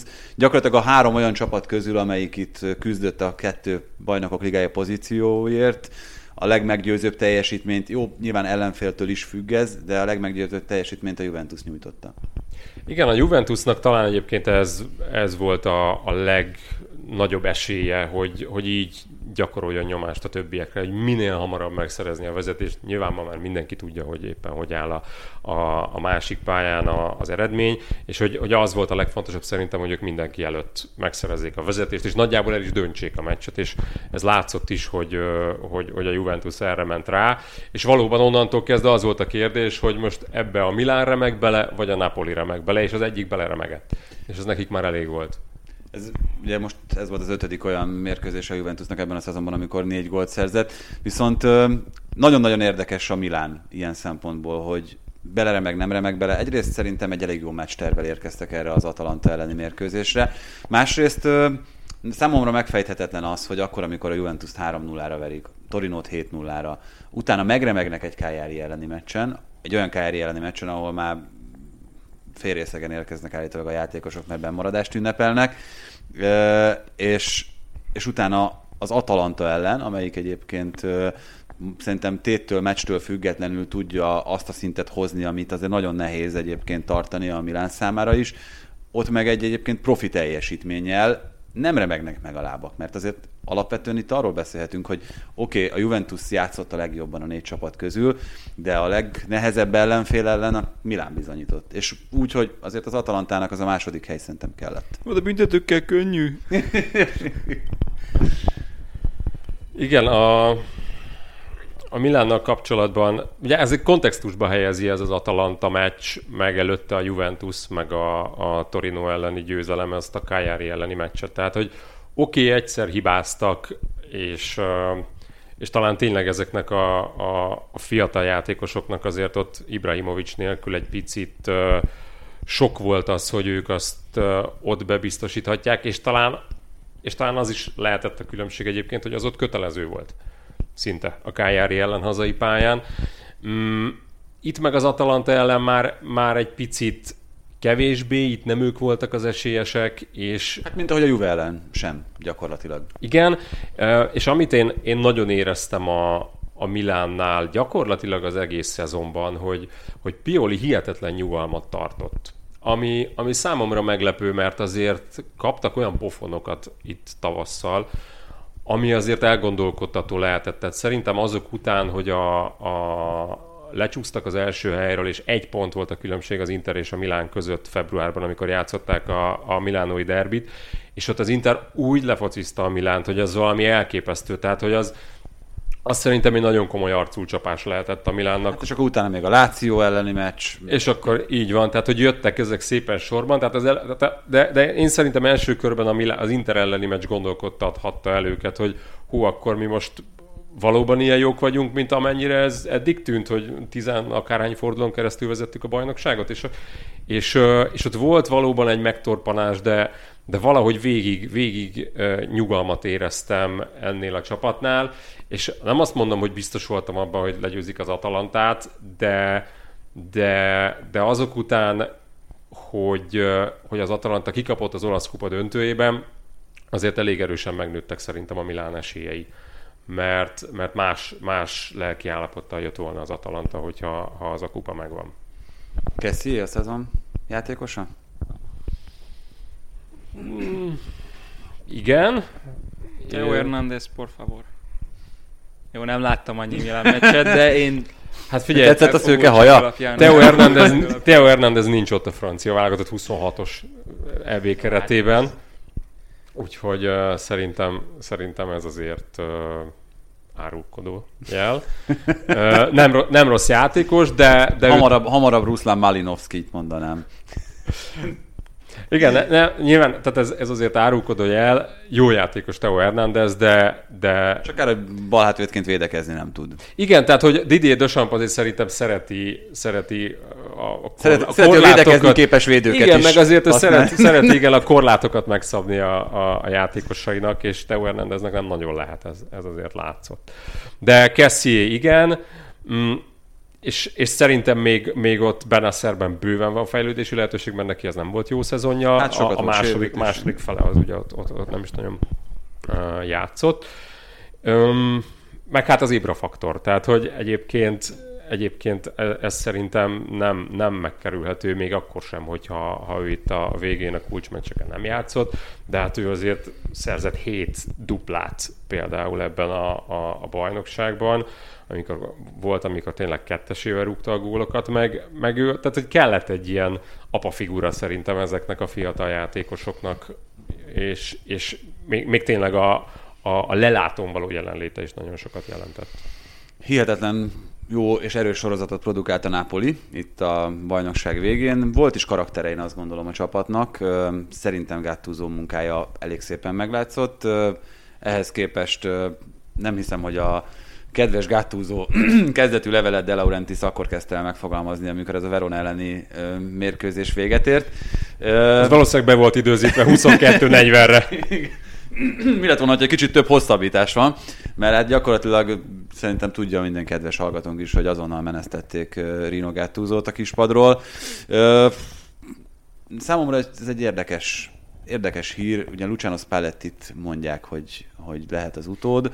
Öm, De Gattuso nekem egy nagyon-nagyon tehetséges és, és már-már már-már érett edzővé ért a Napoli kispadján. Már az is tetszett egyébként, ahogy a Milánnál dolgozott korábban, de itt a Napolinál kimondottan jó gondolatai voltak, és, és, és ez, amit itt mondtam az elején is, hogy karakteres csapatot faragott abból a Napoliból, ahol egyébként nagyon sokan a saját tudásuk alatt teljesítettek ebben a szezonban. Kulibáli mondjuk a legékesebb példája ennek. Abszolút, és hát, hogy amennyi sérüléssel bajlódott ez a Napoli ebben a szezonban, tényleg az a csoda egyébként, hogy versenyben voltak a, az utolsó pillanatig. Bár azért, ahogy elkezdtek felépülni a, a, a játékosok, nyilván jött a, az erő is ebbe a, az együttesben, meg a sok sérülés egy kicsit segített Gattuso-nak abból a szempontból, hogy megtalálta Zselinski trekvártiszta pozícióban, ami egyébként szerintem nagyon, nagyon feküdt a, a, a lengyelnek. Meg hát azért a szezon végére már Ossiman is kezdte azt mutatni, amit, amit vártak tőle. Politánóból is nagyon sokat kihozott Gattuso.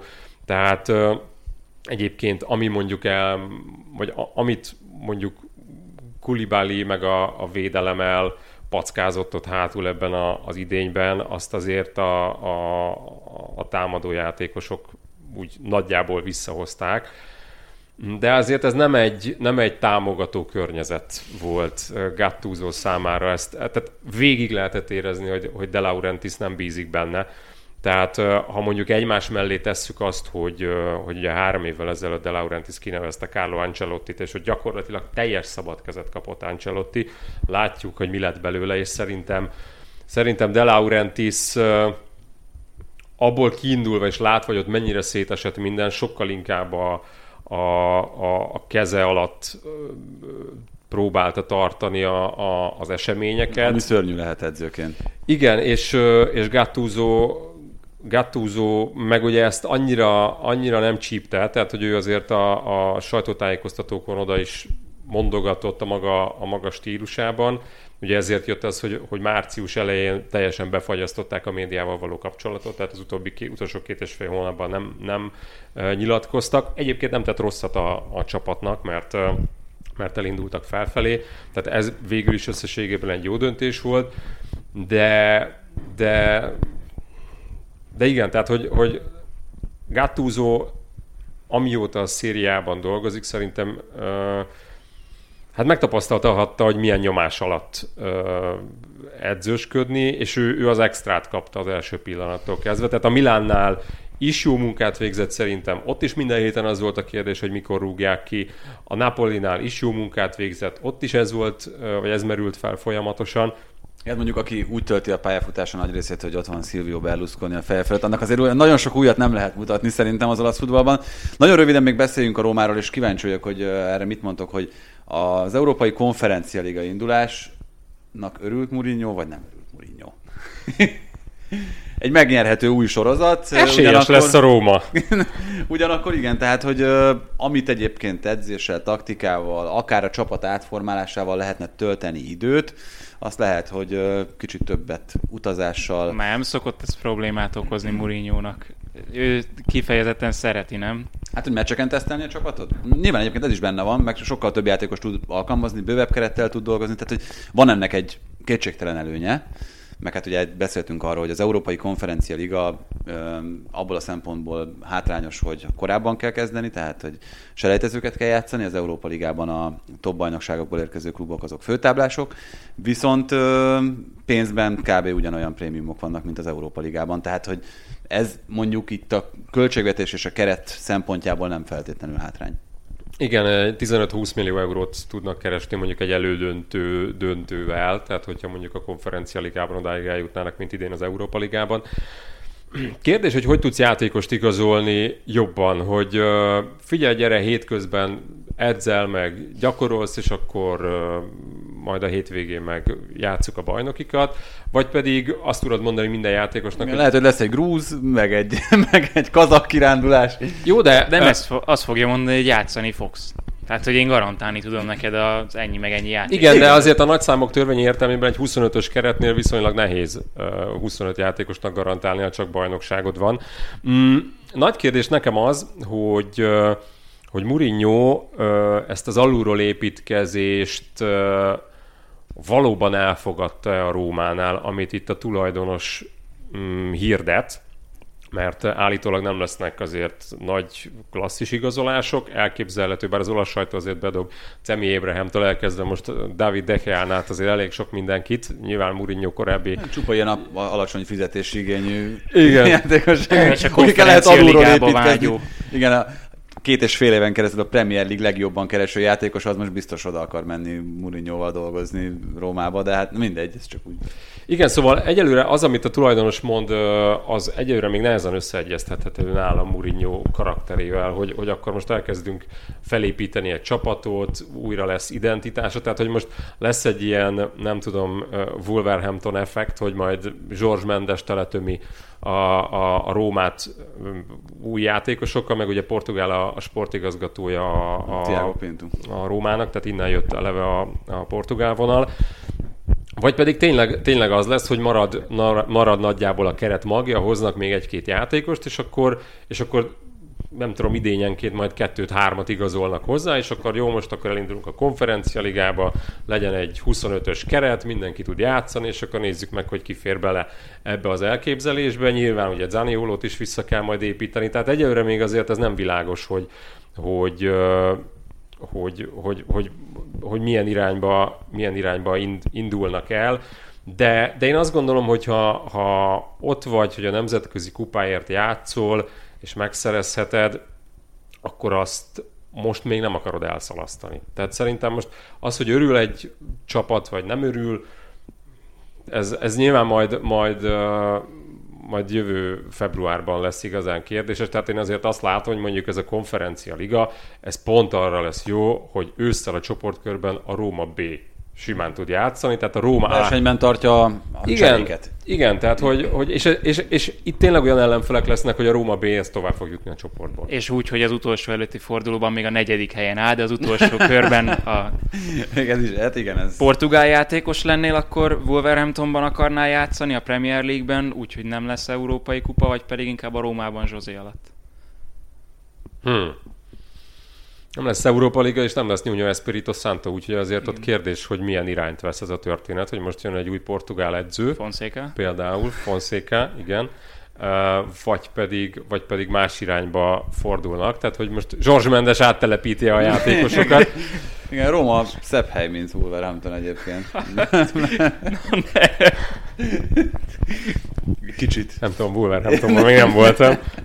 Szóval... Én, én sem, úgyhogy bocsánatot kérek minden Wolverhampton-tól.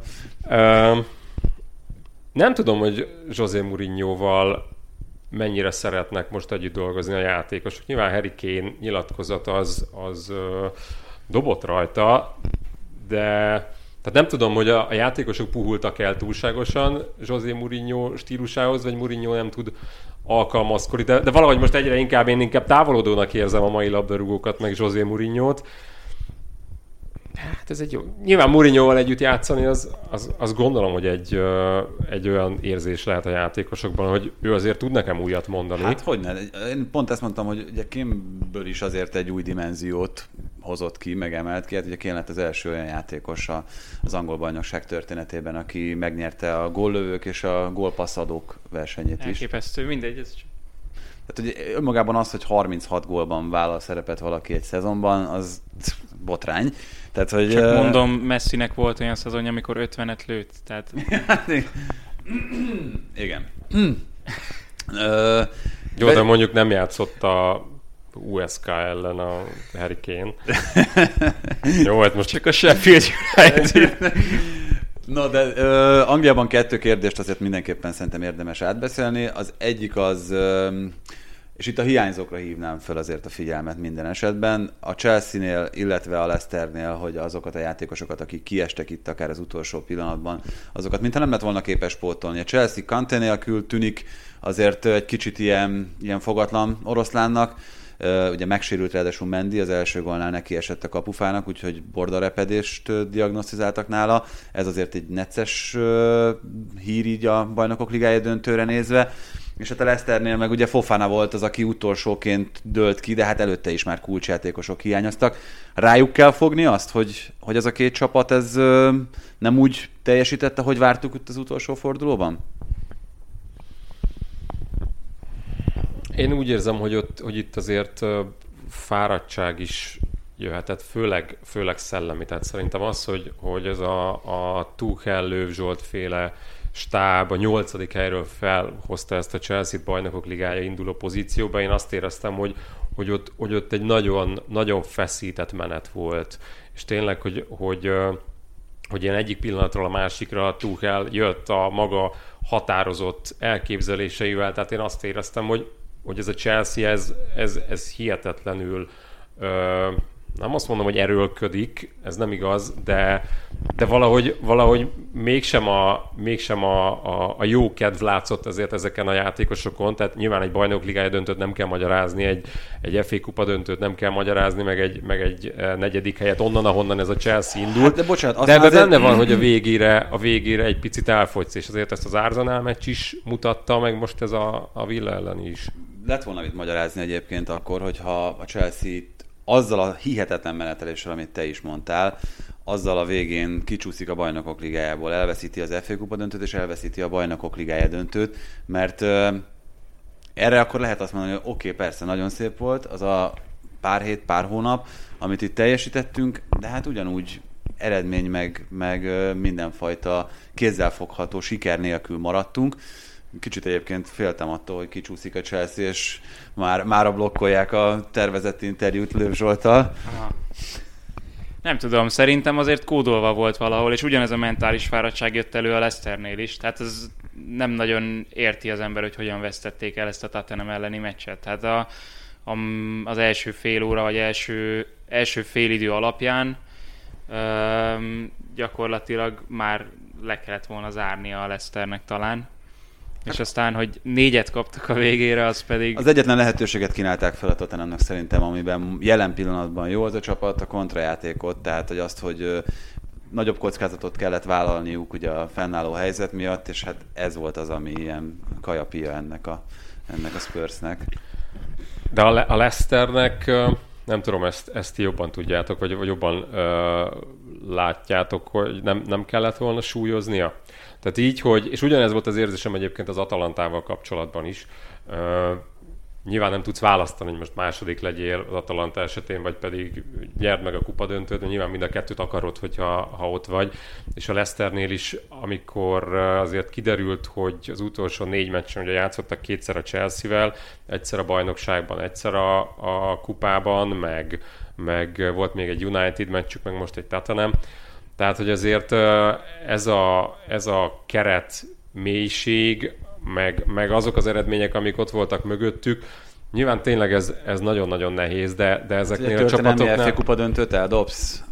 Meg szerintem itt nincs olyan de... már egy súlyozás. Itt szerintem már az van, amit Simeone mindig mond, hogy meccsről meccsre. Tehát itt nem, nem az van, hogy, hogy, hogy akkor itt most egy kicsit figyeljetek arra, hogy ne sérüljünk le, vagy, vagy ezt a meccset meg kell nyerni, ezt kevésbé, hanem itt meccsről meccsre mennek. Aztán ami eredmény jön, az, az jön igazából. Igen, de szerintetek ez a, ez a szezon így a Leicesternek kudarc? Nem, nem. Ja, nem. semmiképpen. Hát nyilván az, az egy nagyon rossz uh, érzés lehet, hogy az elmúlt két szezonban minden csapat közül te voltál a legtöbb időt a top 4-ben. 93 át azt hiszem azt mondták a meccs idejében. Hát igen, két szezonban, és ez, ez két szezonban egy nagyon konzisztens teljesítmény amiről minden csapat álmodik, meg amit, amit minden klubnál szeretnének felépíteni, hogy kiegyensúlyozott legyél, hogy mindig hozz ezt, csak hát borzalmas érzés lehet, hogy tavaly is, most is az utolsó körben csúszol ki a bajnokok ligája szereplés lehetősége elől. Hát itt de ez nem régebben kezdődött? Tehát, hogy, hogy én tavaly is, meg idén is azt éreztem a, a Leicesternél, hogy ilyen március körben, még tavaly nem március volt ez, hanem ugye a, a lezárás után, de hogy, de hogy egy ilyen tíz fordulóval a vége előtt, mint hogyha, mint hogyha, mint hogyha ők így megijedtek volna attól, hogy, hogy, hogy, hogy ők a BL-be hát, juthatnak. Vagy bocsánat, nem akarok gonosz Vagy nem hitték el, nem tudom. Brandon Rogers nagyon jól nyúlt ehhez a Leicesterhez, ez kétségtelen, de azért nem látunk valami hasonlóságot itt a 2014-es Liverpooli Liverpool. szezon, meg most ebben Én a kettő. szűk keretet A Celticnél nem volt ilyen. Tehát nézzük meg, hogy kivégzett az első négy helyen. Azért, az kérdés és milyen, hogy a, milyen a keretük van azoknak csapat. a csapatoknak. Ezek, ezek alapján az, hogy egy ennyi sérüléssel küzdő Leszter a végén kevésbé tud mondjuk az utolsó 15 meccs alapján annyi pontot hozni, ez a számomra nem meglepő. Az lett volna a meglepő, hogyha mégis bejutnak, nem? Tehát ez, egy, ez egy, az első négyhez képest ez a keret ez nem egy fokkal, hanem inkább négyel van lejjebb. Hát, hát igen, és, azért... akkor még, és akkor még nem beszéltünk ilyen sztorikról, mint az Alison fejes, meg, tehát hogy ezek is kellettek ahhoz, hogy a Leszter végül kiszoruljon, szóval nagyon sok olyan már-már véletlennek, vagy ilyen, ilyen kisebb csodának tűnő ö, dolog összejátszása volt szükséges ahhoz, hogy ja, ez, ez így alakuljon. Egyetlen dologtól féltem a Lesztert, hogy jövőre utolsó forduló, és megint ott állnak, hogy akkor ezen múlik, hogy bejutnak-e a BL-be vagy nem, és gyakorlatilag nem hiszem, hogy a nagyon nagy átalakuláson menne át ez a keret. Max akkor, amit múltkor beszéltünk, hogyha elviszik a kulcsembereket. Hát igen, de azért a Leicester nyert egy bajnokságot, nyert egy FA kupát, és járt a bajnokok ligájában az elmúlt évtizedben. Tehát, hogy az, hogy egy ilyen klub, amelyiknek a, a, ha jól láttam, akkor, vagy ha jól tudom, akkor épp, hogy az első tízben vannak a, a fizetési listán a, a Premier League-ben. Tehát ez valami egészen Hát ezzel, amit, amit az előbb elmondtál, ezzel sokkal veretesebb az eredménysoruk, mint az egyébként top 6-ba sorolt teljesen egyértelműen top 6-ba sorolt Tottenhamé. Tehát ugye... Az Arsenalról is beszéljünk. Ez, így van, tehát az 26 év, 26 év után az először nem indul Az azért érdemes beszélni, mert azért mégiscsak az FA kupa címvédője volt idén. Tehát, hogy ők, nekik jöttek a trófeák, azért a Spursnél ezek nem, nem voltak meg. Semmi ilyen jellegű sikerélmény őket nem érte. Bajnokok ligája döntő, nyilván, tehát itt lehet azt mondani, csak a kézzelfoghatóság szerintem itt, itt egy, egy fontos dolog a futballban. Jocó, nagyon szépen köszönjük, hogy eljöttél hát, hozzánk. Még hogy köszönöm. Milyen hosszú idő után. És akkor... Jó hosszú adás lett. Hosszú adás. Nem baj, hát most igen, meg mi történt szezon, a hétvégén, szezon, ahhoz, szezon zártunk. Ahhoz súlyozzuk. Így van, azzal búcsúzunk el tőletek, hogy a héten még terveink szerint kétszer is jövünk. Kettő bajnokságnak fogjuk elkészíteni az összegzését. Kettővel még várunk, mert ott vannak európai kupa kötelezettségek is azoknak a kluboknak a számára, úgyhogy tervezünk majd még extra adásokat is, de hogy most meghallgattatok és megnéztetek, azt köszönjük. Sziasztok! Ez volt a teljes terjedelem. Magyarország első futballpodcastja Baumstark Tiborral és Bognár Tomával. Ez a műsor a Béton közösség tagja.